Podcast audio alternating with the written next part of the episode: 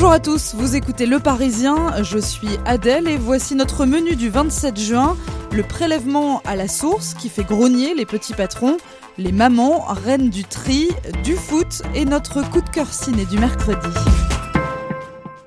Ne se disent pas prêts, voire pas prêts du tout. Les petits patrons s'inquiètent de l'arrivée du prélèvement à la source dans six mois seulement, car beaucoup de ces artisans, boulangers, plombiers ou professions libérales n'ont pas de secrétaire et donc personne pour gérer la surcharge de travail. Alors la fronde s'organise, une pétition de l'Union des entreprises de proximité atteint déjà 11 000 signataires. Il demande une compensation du passage au prélèvement à la source, compensation chiffrée à 125 euros par salarié et par an. Pas question, rétorque Gérald Darmanin dans le Parisien. La communication à destination des petits patrons est prévue pour monter en puissance en fin d'année, promet le ministre de l'Action et des Comptes publics. Poubelle noire, poubelle jaune, bac à verre ou composteur Si vous n'êtes pas un habitué du tri, votre enfant a certainement la réponse. D'après une étude de l'organisme Citeo, les 4-14 ans sont de très bons trieurs mais c'est rarement grâce à leur papa. Dans 89% des cas, c'est leur mère qui leur a tout appris, contre à peine 45% pour le père. Pas étonnant, analyse Xavier Bribois, psychologue social.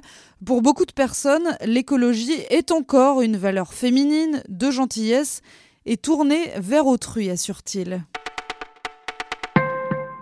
L'équipe de France de foot a assuré la première place de son groupe, mais pas le spectacle. Match nul et vierge hier, 0-0 contre le Danemark.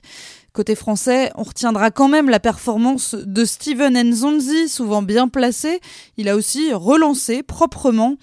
Et on notera ce chiffre pas forcément glorieux. Ce 37e match de la Coupe du Monde 2018 était le tout premier 0-0 de la compétition. Pour 400 euros, vous allez vous la coller comme des malades à Budapest. Voilà le concept du film Budapest résumé en quelques secondes. C'est notre choix ciné de ce mercredi, l'histoire vraie de la création d'une entreprise qui organise des enterrements de vie de garçons déjantés.